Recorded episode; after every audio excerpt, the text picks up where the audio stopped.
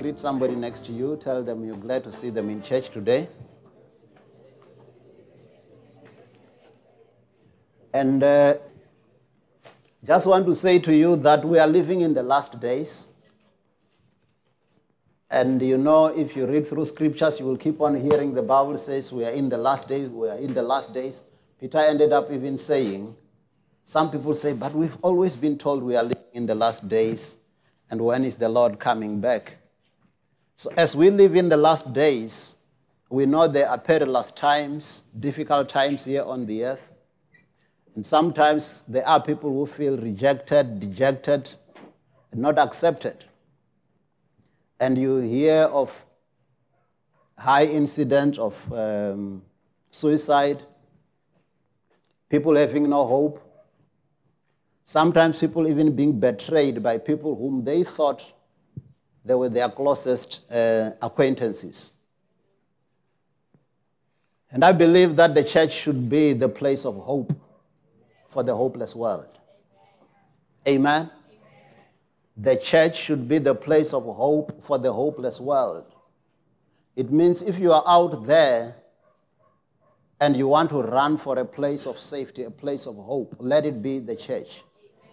So, as the church of God, we have a responsibility to show the love of God among ourselves and even for everybody else so that people who feel rejected could feel accepted. I like uh, what Pastor Josephine, my wife, usually says. She's very good at telling people, I love you. Amen. It's good to be told you are loved, isn't it? It, it, it makes you feel good. So it means we also need to learn to tell others, I love you. I appreciate you. I'm praying for you. Amen. So that you feel that you are not alone. Because sometimes there is a sense where you might feel alone, you might feel people don't care. But I want to say that the church should be that place of hope. So today I want us to look as, at the church as a family and stressing more the importance of loving one another.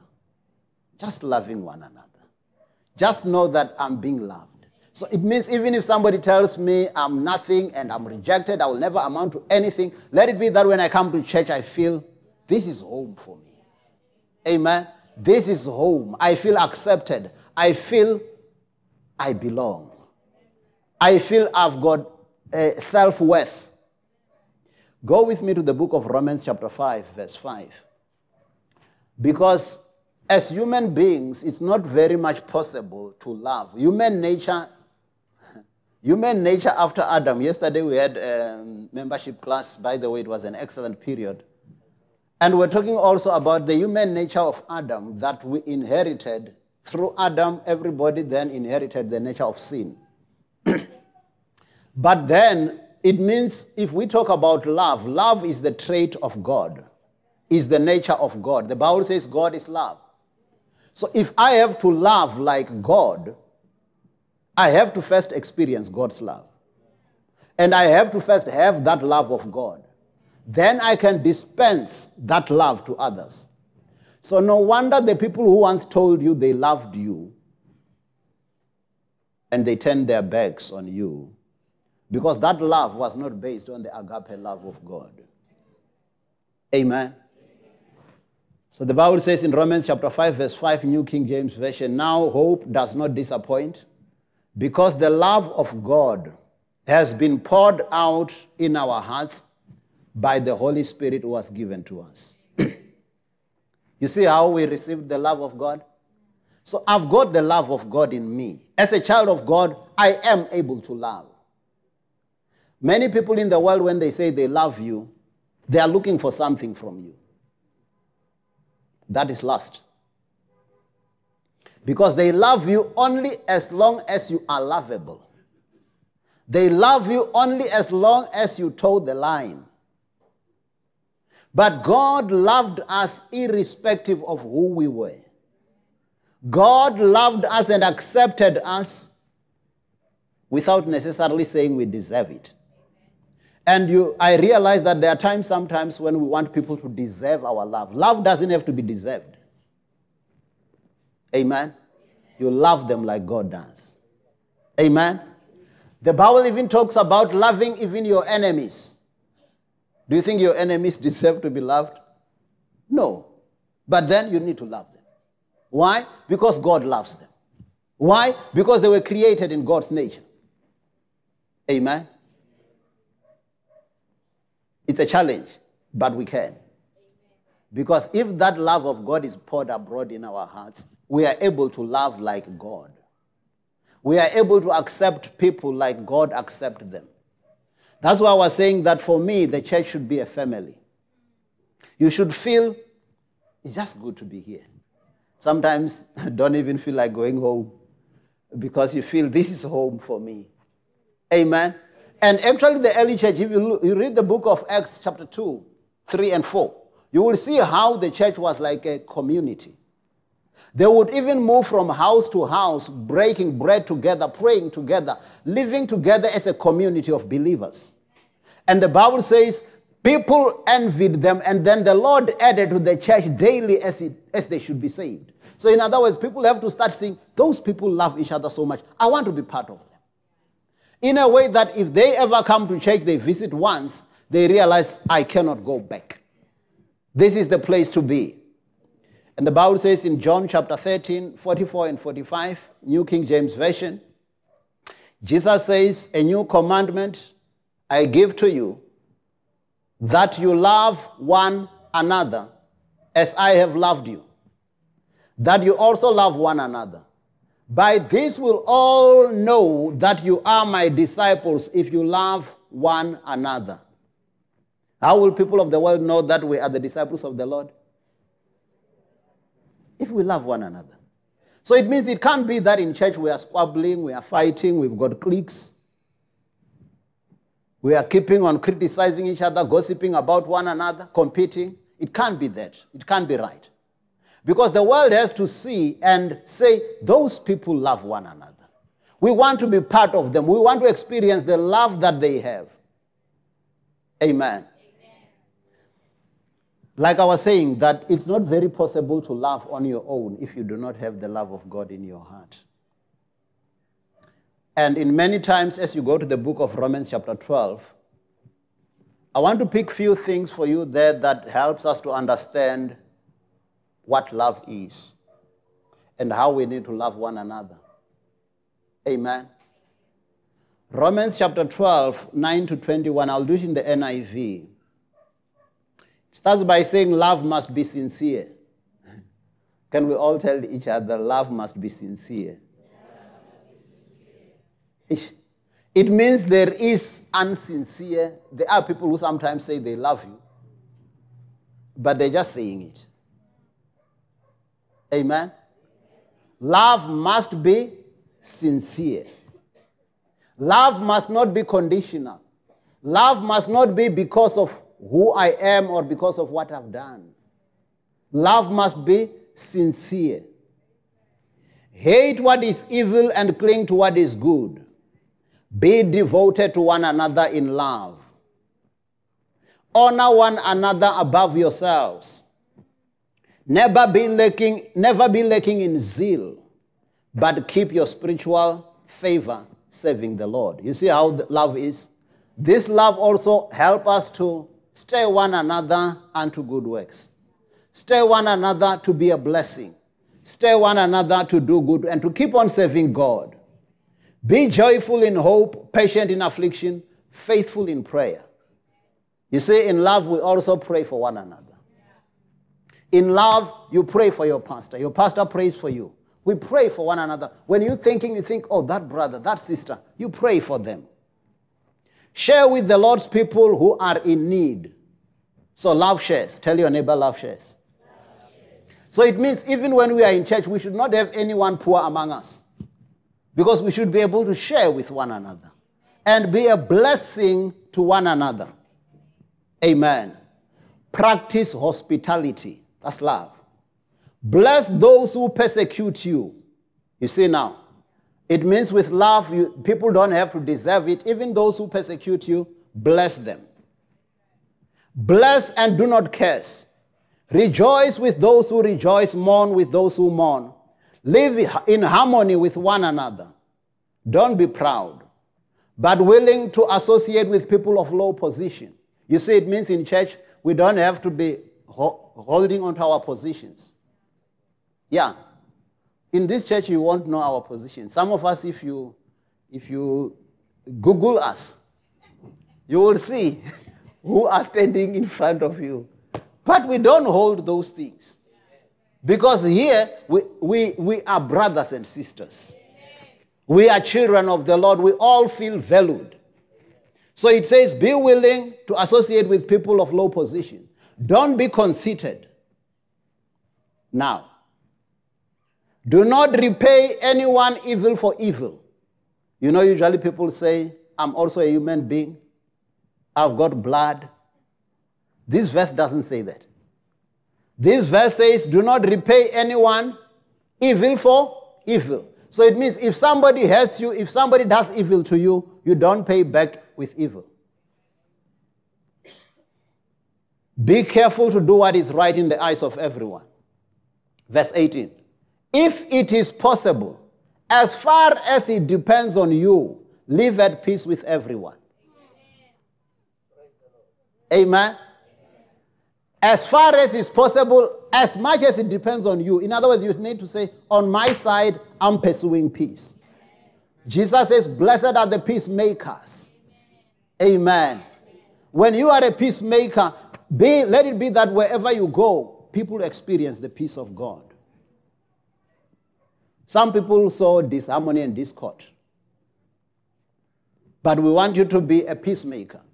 And the Bible says, as far as it depends on you, you need to be able to say, as far as it depends on me, I'm doing everything to pursue peace. It says, do not take revenge, my dear friends. It's very easy to want to revenge, isn't it? Last week we talked about love, uh, faith worketh by love. And we say one of the things that's hindering your faith, where you are not succeeding. Sometimes some of you, your prayers are not answered because you are harboring adversity in your heart. You are harboring, harboring bitterness. You are holding people in your heart instead of holding the word of God. Amen. So it's don't take revenge, my friends, but leave room for God's wrath. For it is written, It is mine to avenge, I will repay, says the Lord. On the contrary, if your enemy is hungry, huh? If they are hungry, shouldn't they just starve to death? Minus one problem. It says feed them. If he is thirsty, give him something to drink. But you know how our world is like. If somebody knows they are your enemy, when you try to give them something to drink, they also don't trust that drink. Because that's how, so they think it can't be that you, whom I hate, are the one who's now blessing me. It can't be that you are the one who's giving me food. It can't be you are the one who's giving me drink. I suspect something. That's how people are like. But here he's talking about you blessing them sincerely. You giving them a drink sincerely. You loving them sincerely. You giving them food sincerely. In doing this, you will heap burning coals on his head. It says, Do not be overcome by evil, but overcome evil with good. It means love is very, very important. Unfortunately, you find that in churches these days, we focus on a lot of many things and we forget about love. And Jesus said, There's just only two commandments love the Lord your God with all your heart, with all your soul, and all your, with all your strength. And he says, The second one, like unto it, is love your neighbor as you love yourself. That's it. But you find that sometimes we are so busy with many things and all that and doing that and all that, and we forget about love. If you go with me to the book of 1 Corinthians, chapter 13, verse 1 to 13, I'll do it in the New King James Version, just to show you the importance of this love. He says, Though I speak with tongues of men and tongues of angels, but have no love, I've become a sounding brass or a clanging cymbal. You know that these days we usually measure people according to what the miracles that are performed in their lives and all that. But he says the measurement is not that. That's what the Bible is saying here. Even though I talk with tongues of men and of angels, but if I don't have love, I've become a sounding brass or a clanging cymbal. And though I have the gift of prophecy and understand all mysteries and knowledge, and though I have all faith so that I could remove mountains, but have not love, I am nothing. Do you see that? So it means these many things that we usually put tags on people about and say, that one is a great man of God. That one is this. So your greatness should be seen about by how much you love people. Amen. Your greatness, tell your neighbor, your greatness should be seen by how much you love people. That's what this Bible, this verse is saying here. Because it says, even if I've got faith to move mountains, even if I've got all prophecies and I can do everything, if I have love, I have no love, then I am nothing. And though I bestow all my goods and feed the, feed the poor, and though I give my body to be burned, but have not love, it profits nothing. Now let's listen to what love is. Love suffers long and is kind. Love suffers long. Love is patient. And love is kind. Do you know that sometimes we are irritable? Mm. Sometimes if people are keeping on nagging, keeping on nagging. How many times must I tell you? Love is not irritable. Love suffers long and is kind. Can it be that also the way we speak with one another, we speak kindly? Even when we speak with our children, may we speak kindly. Even when we speak with our husbands, our wives, our relatives, may we be kind. Amen. Have you noticed that many people are able to speak kindly to the pastor? but, but that is the very same person that the other time when they are speaking somewhere, is this the same person? It means you have the ability to be kind. Why were you so kind to the pastor? And one other thing I've also realized people are usually unkind to people whom they think they've got power over. People who are usually, who have got more power than you, you behave yourself. You control your anger. Amen. So it means sometimes we, we, are unkind to the people that we think, on this one I can be unkind, and there will be no consequences. But love is kind, and we started with love must be sincere. So it means I can be kind even the way I talk to people. Even if people are wrong, correct them with love. Amen. My children know this one, and even as they were growing, and mommy knows.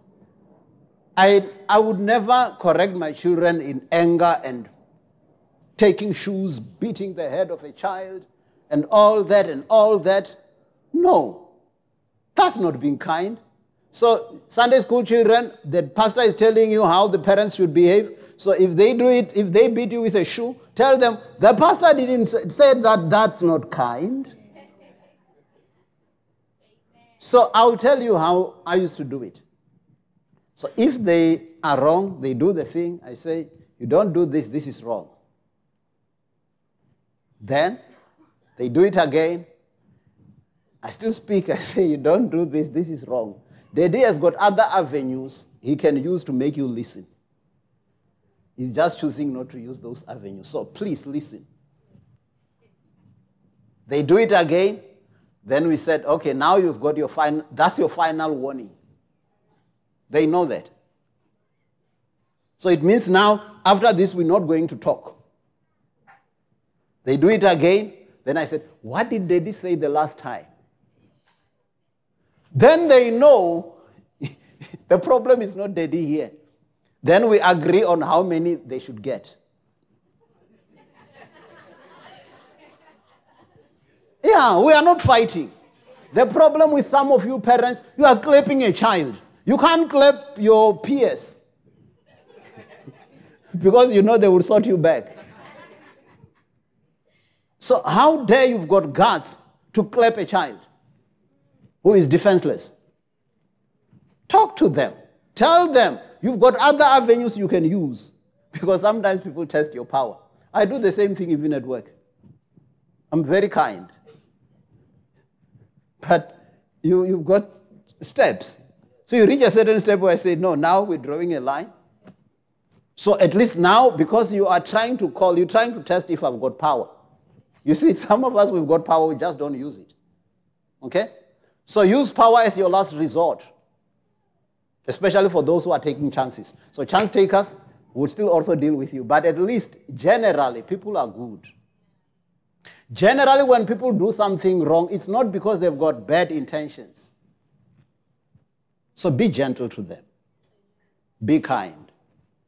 Love does not envy, love does not parade itself, it's not puffed up. Love does not behave rudely. Hey, so the Bible also know about being rude. There are people who are rude. And it says, love does not behave rudely. Love does not seek its own. I told you when I started here that some people say they love you because they are looking for something from you. That's lust. Love does not seek its own. Love thinks about how can be, I be a blessing? What can I do for the other person? How can I make the other person feel loved, valued, and appreciated? What can I do for you? Amen? Mm. Love should be in such a way that some of us, sometimes we just think of blessing somebody, even with money. Mm. Just a blessing. Because we don't loan money, we are not a bank. Yeah, if we, if, if, if you have got a need, I bless you. I don't loan you money, I'm not a bank. Because imagine now, especially some of you, because we say we are family. So somebody loans you money or borrows you money as a brother or as a sister.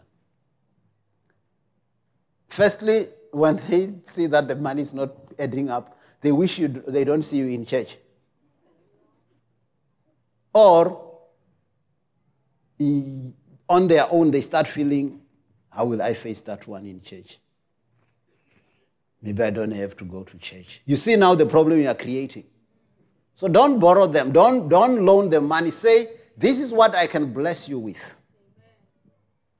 And give what you can give. Then they don't owe you, you don't owe them. Then you continue to love one another. Amen? Because sometimes we, pr- we create unnecessary tension because you would find that somebody borrowed you money, and when they borrowed you, they were very close to you. Now they are ignoring all your calls. Hmm. So it means you could have as well just said, I can bless you with this, I can give you this, and then you remain friends. Because they know they don't owe you, you don't owe them. Amen.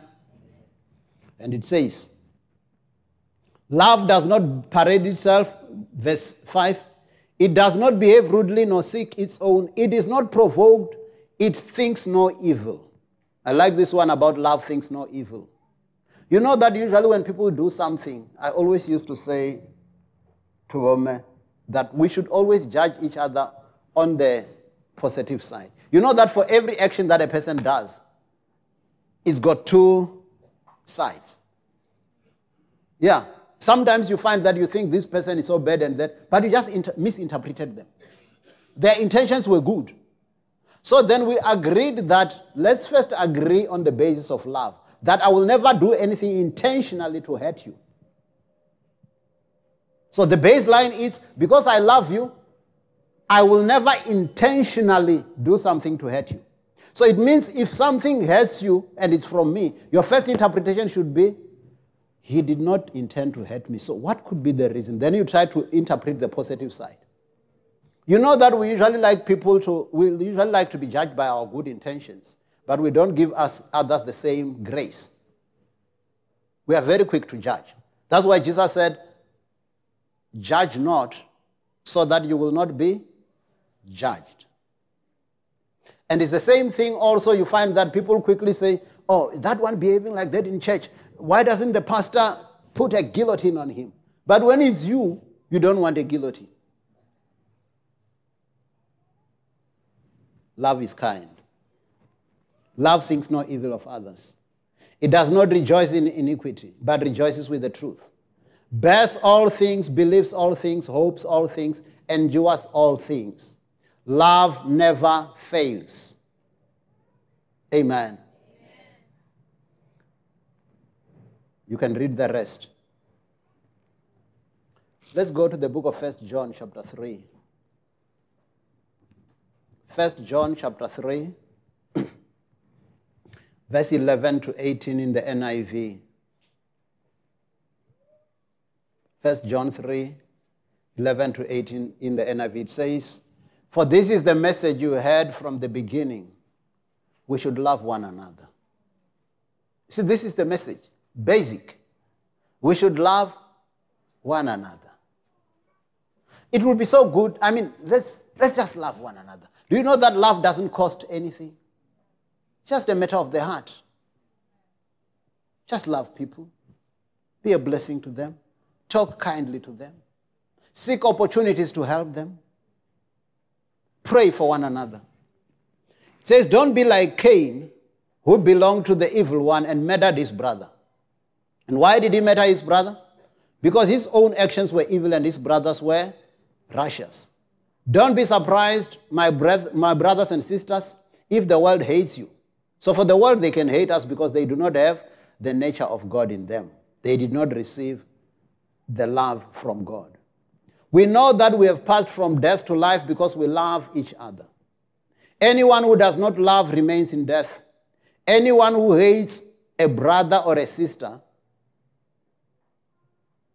what is he? Verse 15. Can we read it together? Anyone who hates a brother or a sister is. That sound harsh. Says anyone who hates a brother or a sister is a murderer. And you know that no murderer has eternal life residing in him. So it means sometimes we take these things lightly and we don't. We hate people, we nasty to people and all the things, and I'll never forget what is done to me. And if I can get an opportunity and nobody sees us, I can finish with him. Sometimes you find that even being done by Christians. It says anyone who hates a brother or a sister is a murderer, and you know that no murderer has eternal life. This is how we know that what, what love is. Jesus laid down his life for us, and we ought to lay down our lives for our brothers and sisters. This is family. Jesus laid down his life for me. I must also lay down my life for others. I must always be there for others. Be there to uplift others. Be there to pray for others. Be there to be a blessing to them. Amen. If anyone has material possessions, now he's touching the pocket. If anyone has material possessions and sees a brother or a sister in need, but has no pity on them, how can the love of God be in that person? You see that? Okay. There is a certain religion which excels a lot in trying to give. They do everything. They don't preach the gospel. They don't have crusades. But you find that they've got a lot of following. Why? Because people see that they, they give, they reach out to them, they, they demonstrate love to them. And then people flock there. Without any crusade, without any tents that we have and all those things. And people are still so many. Why? Because people feel, here I belong.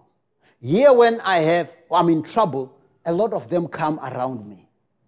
Even when there is this, there is a disaster there, they are the first ones to be on the scene. That should be the children of God doing that. Amen? Because we've got the nature of God. We should be the ones who demonstrate the love of God to the world. the love of God to the people. So it says, if anyone has material possessions and sees a brother or a sister in need but has no pity on them, how can the love of God be in that person? Dear children, let us not love with words or speech, but with actions and in truth. Amen. Amen. It's very easy just to say it, but can we also demonstrate it with our actions? So that we can see that this is a family. When somebody has need, we reach out for one another. Amen. Are we going to be there for one another? Amen. Amen. That's why actually we're supposed to call bro- each other brothers and sisters in church. And you call Pastor Josephine mommy or your mother. You call me daddy or your father. Because we are a family. Amen. So we should feel so much united and so much one. Like the church of the early days, where even those who had need did not feel like they had needs because they were sharing with one another. The Lord has blessed us to be a blessing to others. Some of you, you are the only person in your family who works, and your other people are not working. The Lord has placed you there for a reason that you can bless them. Amen. That you can do good to them. Some of you, you were taken to school by a struggling grandmother uh, or uh, uncle or auntie. They were struggling, they were doing everything possible to take you to school. Now you finished schooling and you've forgotten about them. Don't forget your dream interpreters. Amen? Some of you, you wouldn't be where you are today if it were not for certain people. I've seen this also in church. There are people that knew each other because of church here, Jesus the Savior. But now they gang with each other and fight against the church. But you would not have known each other if it was not for Jesus the Savior. Yeah, we created a platform for you. now, now, now you are gaining when you would not have found each other if there was no Jesus the Savior. So don't forget your dream interpreters. Value them, appreciate them. James chapter 2, from verse 14 to 26 NLT. James is continuing in the same vein that we read about when you have something that you can do to be a blessing to somebody else, do it. Don't just say, Brother, I will pray for you. Pray for them, but also be a blessing to them.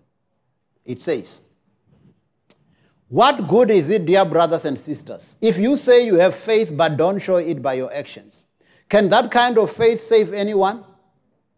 Suppose you see a brother or a sister who has no food or clothing. You see, again, it's coming to a brother or a sister. It means we are family here. Amen. Who has no food or clothing.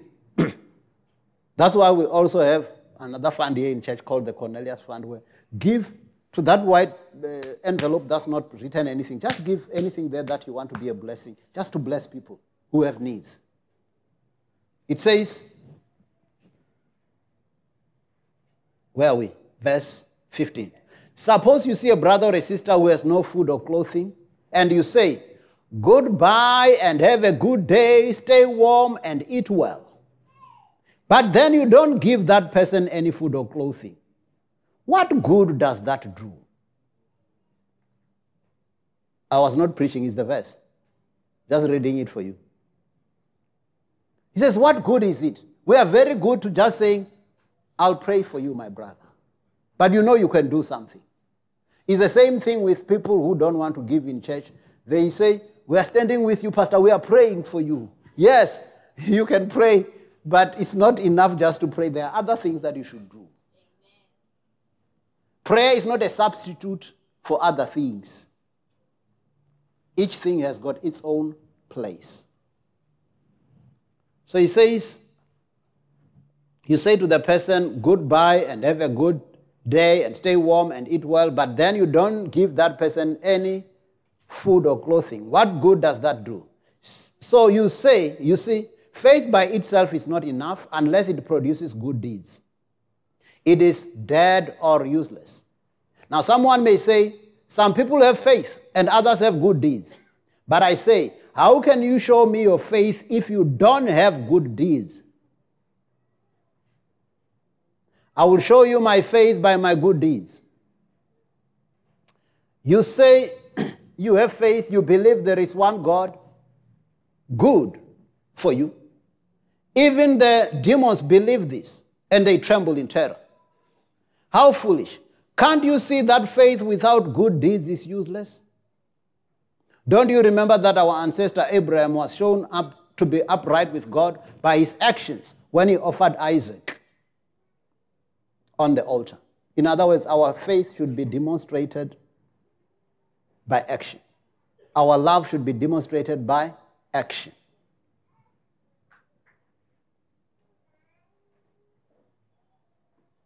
You see, his faith and his actions work together. His actions made him, his faith, complete. So it means, as children of God, we say we are exercising faith, we say we are the people of faith. May our actions also show it. May we be always for one another. May we always pray for one another. May we always support each other. I once heard this, and I don't forget it, and I think I shared it with you, some of you before. I heard once Kenneth Copeland saying that he heard Jimmy Swaggart say, the only army in the world that he knows of where if one of the, its soldiers is wounded, they finish them is Christians. You know that usually in war, when one soldier is wounded, the other soldiers will risk their lives to save that one. But in church, usually when one is wounded, we're very quick to finish them. You actually don't need the enemy to finish them. Fellow combatants will finish them for you. We should not do that. We should be so much there for one another that we even protect each other. The Bible says love covers a multitude of sins. It doesn't mean when the person has sinned, we don't rebuke them, we don't correct them, but we do that in love. We, we do it in a way that they still feel valued. They still feel they still have dignity. They are still having that uh, sense of, of, of being respected. Listen to this Ephesians 4 1 to 16 NIV. As a prisoner for the Lord, then I urge you to live a life worthy of, call, of your calling, the calling you have received.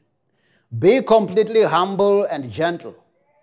Be patient, bearing with one another in love. You see that? Make every effort to keep the unity of the Spirit through the bond of peace. So, in other words, make every effort.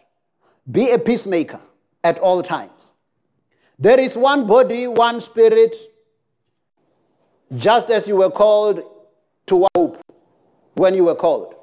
One Lord, one faith, one baptism, one God and Father of all, who is over all and through all and in all. But to each one of us, grace has been given as Christ apportioned it. This is why it says, when he ascended on high, he took many captives and gave gifts to his people. What does he descend, he ascended mean except that he also descended to the lower earthly region? He who descended is the one who ascended high than all the heavens in order to fill the whole universe. Now, verse 11. For Christ himself gave the apostles, the prophets, the evangelists, the pastors, and teachers. You see, we are given as a gift to the church. They are given for what? To equip his people for, the, for works of service, so that the body of Christ may be built up. In other words, there are certain people that God has given us among us prophets, pastors, evangelists, uh, apostles, and teachers so that they can equip us. So that you can come on a Sunday and we teach you like this. You are in training. You are a soldier. Tell your neighbor you are a soldier. You are in training. And when you are in training, don't miss training. Tell your neighbor, don't miss training. Yeah, because some soldiers are sleeping now as we are as we are in training. You need to kick the blanket and say, I'm going for training. It's Sunday today. I'm going to be equipped. It's like a car that does not have regular service, it gets stuck. And the problem is that when you get stuck, you still call the pastor again. But we, were, we tried to, we wanted to equip you so that you can, your service, your car may always be serviced. Amen. So he says, we are given so that to equip his people for the work of service. So it means when we are here, we all have to be serving. As a child of God, each one of us has got a role to play. We shared this also with the people in membership class yesterday about how each one of us has got a role in the body. It says, until we all reach the unity in the faith and in the knowledge of the Son of God and become mature, attaining to the whole measure of the fullness of Christ, then we will no longer be infants tossed back and forth by waves and blown here and there by every wind of teaching and by cunning craftiness of the people in the deceitfulness of scheming. I like this part. It says, when we teach you, when we equip you, you will not be tossed to and fro by winds of doctrines. You know that there are people, so that's why in our church, we ground you in the word. We give you what does the word say? It is written, it is written. So that indeed, when other people tell you other things, you will be able to discern and say, eh, but this is unscriptural. Amen? Because there are people who will come and entice you. There are people who will come and tell you their own views. But if they are not showing you what is written, you are under no obligation to follow that. Amen. Amen. Now, how do we correct each other? Verse 15. I like this one. Instead, speaking the truth, how? Speaking the truth, how? Have you ever heard somebody hating people and they say, it's just that truth hurts? Have you ever heard that? Yeah, it means the truth that's not spoken in love, that's the one that hurts. Truth doesn't hurt. Those people, truth hurts. It's just that truth hurts. No. Speaking the truth in love. So if you are telling me the truth, but you're doing it in love, it's easy to accept it. Even when you want to correct somebody or when you want to say something, I always say when I want people to give feedback, I say reflect on something, but I always warn them. If you only tell me the negative things, then it's less likely that I will accept your advice because you can't even see anything good. So, a person who is good is the one who will say, This is going well, that is going well, but here I think we can improve. I think this is not in the right place. Then it's easy to accept it, isn't it? Even in your own life, if somebody, when they are correcting you, they correct you, but they do it in love. When you've done something good, they appreciate it. You know that there are people who only wait for you to make mistakes? Mm. Sometimes let's catch people doing the right thing. Let's do that. I do that also at work. Sometimes my visits, I just go to areas just to see how good people are doing. And people think, oh, is he spying on us? No, I'm just coming to see how good you're doing. Amen. We need to do that. Even with our children, when they've done something good, appreciate it. Even with your wives, your husbands, your parents, appreciate them. So on the day when they do something that's not right and you are now trying to raise as a point of correction, they will listen. Because when they have done right, you can correct them. You, you, you appreciate it. Isn't it? When we we're in the couples outing, we were talking about how husbands should appreciate their wives. And then the, there was also a question about how do I do if maybe the hairstyle that she has, I don't like it?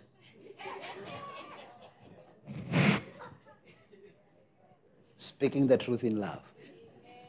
So you've got to look for the, the, the, the nice hairstyle first. Wait for you didn't appreciate the good one before. So now wait for the good one to come. When the good one comes, you say, This is brilliant. This is this this is very nice. Keep on doing this one. Then a person will interpret what the other one was. Speaking the truth in love. Amen. Because you are appreciating. Amen. Let's start winding down. Let's go to Psalms 133, verse 1 to 3. We've begun our descent. Because as a family of God, the church as a family, look at how we need to react to relate with one another. Psalms 133, 1 to 3, ERV, easy to read version. It says, It is good for a family of God's people to live together in peace. Can we say that together? It is good, for a family of God's people to live together in peace. It's good. And if we live together in peace as God's family, people of the world will learn what should be done. Also, we'll take this into our homes. Amen. We live with one another. We know how to talk with each other. We live with each other in peace. Even when you go home, it rubs off on the, your other people around you. This is good for a family of God's people to live together in peace. Yes, it brings great pleasure. It brings pleasure like valuable olive oil that is poured on your head and it goes down on your beds. They poured it onto Aaron's head. I want you to look at this. Poured it on Aaron's head. And then when you pour oil here, and his beards, and went down to his clothes. I'm reading, but I'm demonstrating. It brings pleasure like the dew of Mount Hermon. They say Mount Hermon was higher than Mount Zion. So the dew of Mount Hermon coming down to Mount Zion. And it, it says, that is the place where the Lord has promised to bless his people. Other version says, that's where the Lord commands a blessing. Now, this is the portion of scripture that I refer to as blessing by association. It means if the oil is here and it's coming down and you are part of this, there's no way that it will not rub off on you because you are part of this body. So, as the family of Jesus, as Jesus the Savior Church family, it means whatever is poured out on the head, it flows to the rest of the body. Whatever favors and blessing that God has upon me as the pastor, when it's poured there, there's no way that you won't benefit when we are one body. Amen. Amen. So that's why it's very important for us to keep united and stay together, bonded in love with one another. So when that is flowing, it benefits everybody. So I want to ask you a question as we're going to 2 Kings chapter 2. I want to ask you a question. What do you think would happen to a person who does not acknowledge the oil that's poured on the head here? Because that oil cannot work for that person. So it means it's very much important for you to place yourself under the anointing that you want to be over you. Many people are very quick to want to be laid hands on. Have you seen the verse that says, Don't be quick to have hands laid on you? Yeah, you are, sometimes you are getting things. Mm, getting things. And people are transferring things on you. So it means you need to know the person who's laying hands on me, do I trust that anointing? Is that the kind of anointing that I want to rub on my life? What do I subject myself to? So, let's go to this second Kings because there's something important here. I want you to know that in the family, for things to benefit us, we've got to acknowledge the anointing that is upon the servants of God among us. In Ephesians, it says God gave gifts, some apostles, pastors, prophets, teachers, evangelists, to equip the saints. But now I want you to look here about somebody who acknowledged the anointing of God upon the man of God over him. And that anointing could work for him.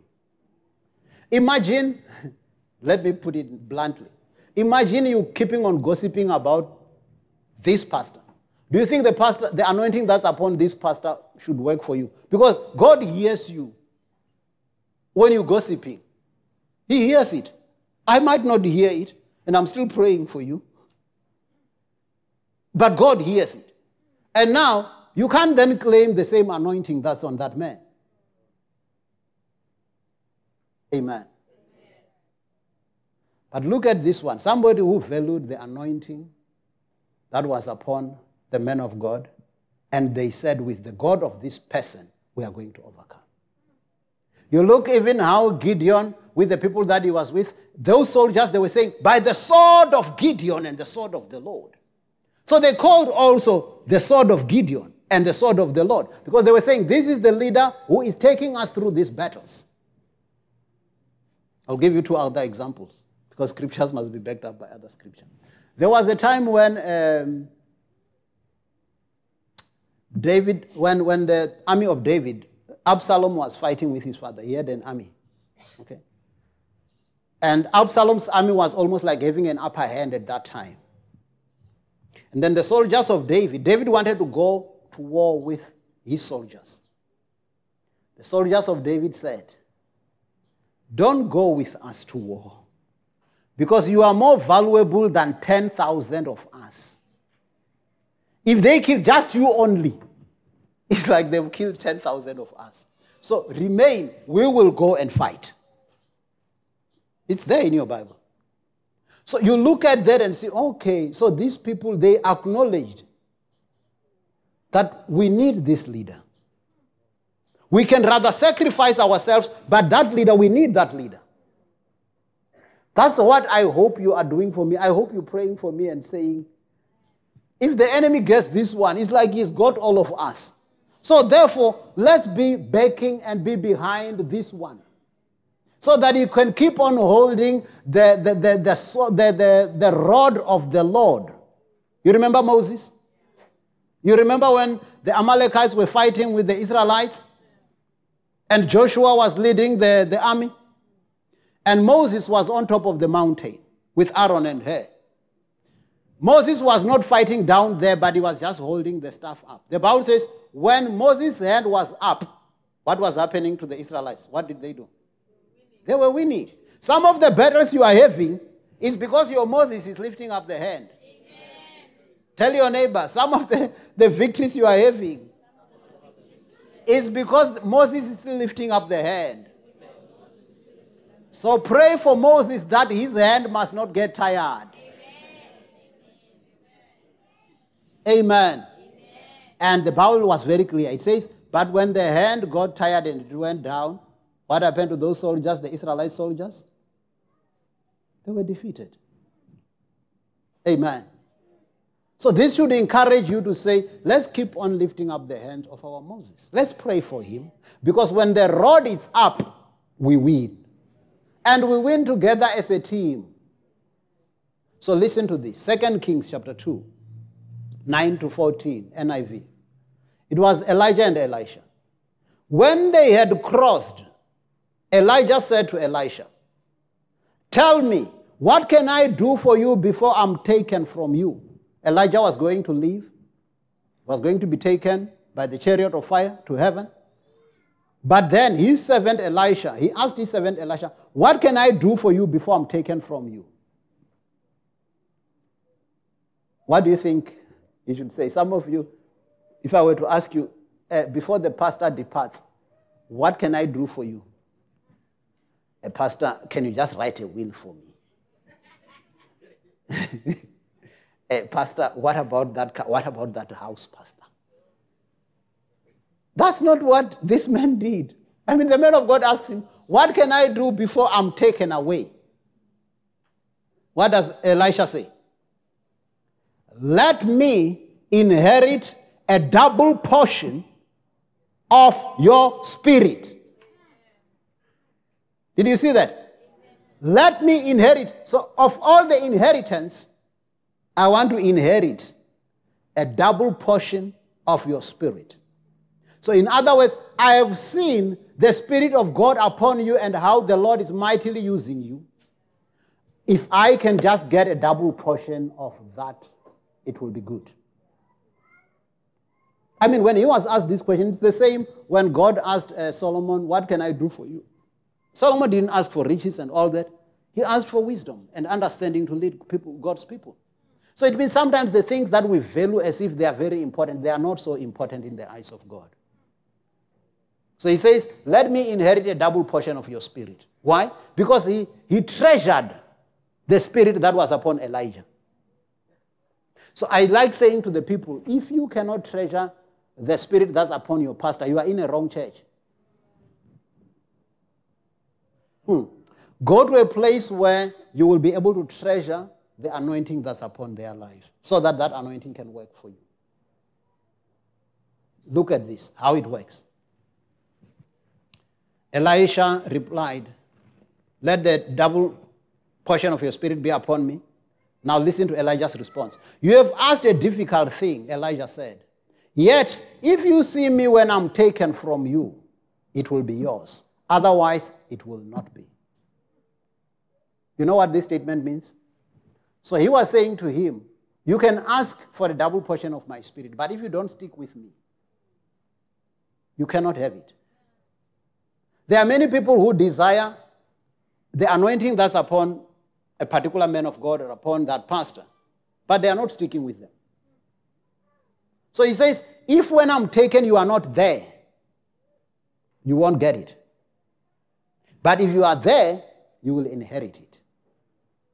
How did they do it?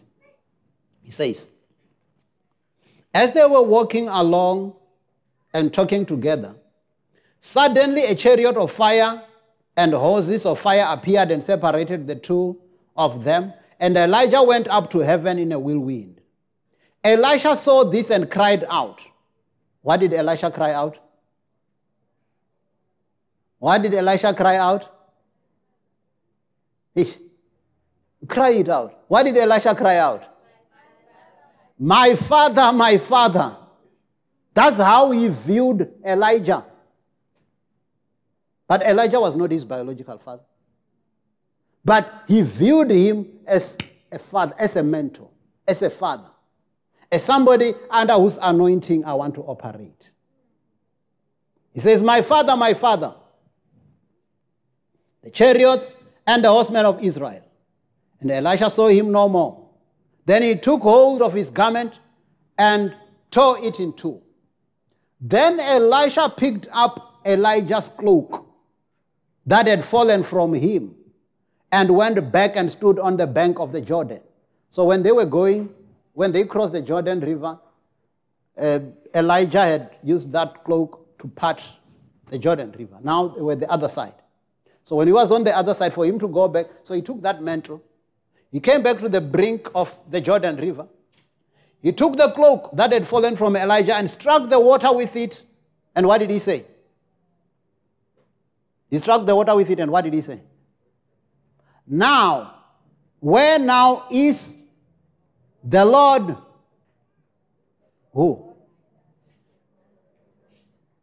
The God of Elijah. You see what he was doing? He was saying, I've received this mantle from Elijah, your servant. And because I served him faithfully and I'm submitting to that anointing, I want the same anointing that worked in his life to work for me now. He says, Where is that God of Elijah? And then the God of Elijah appeared and things parted. And then he started walking and ministering the way that Elijah, Elijah did.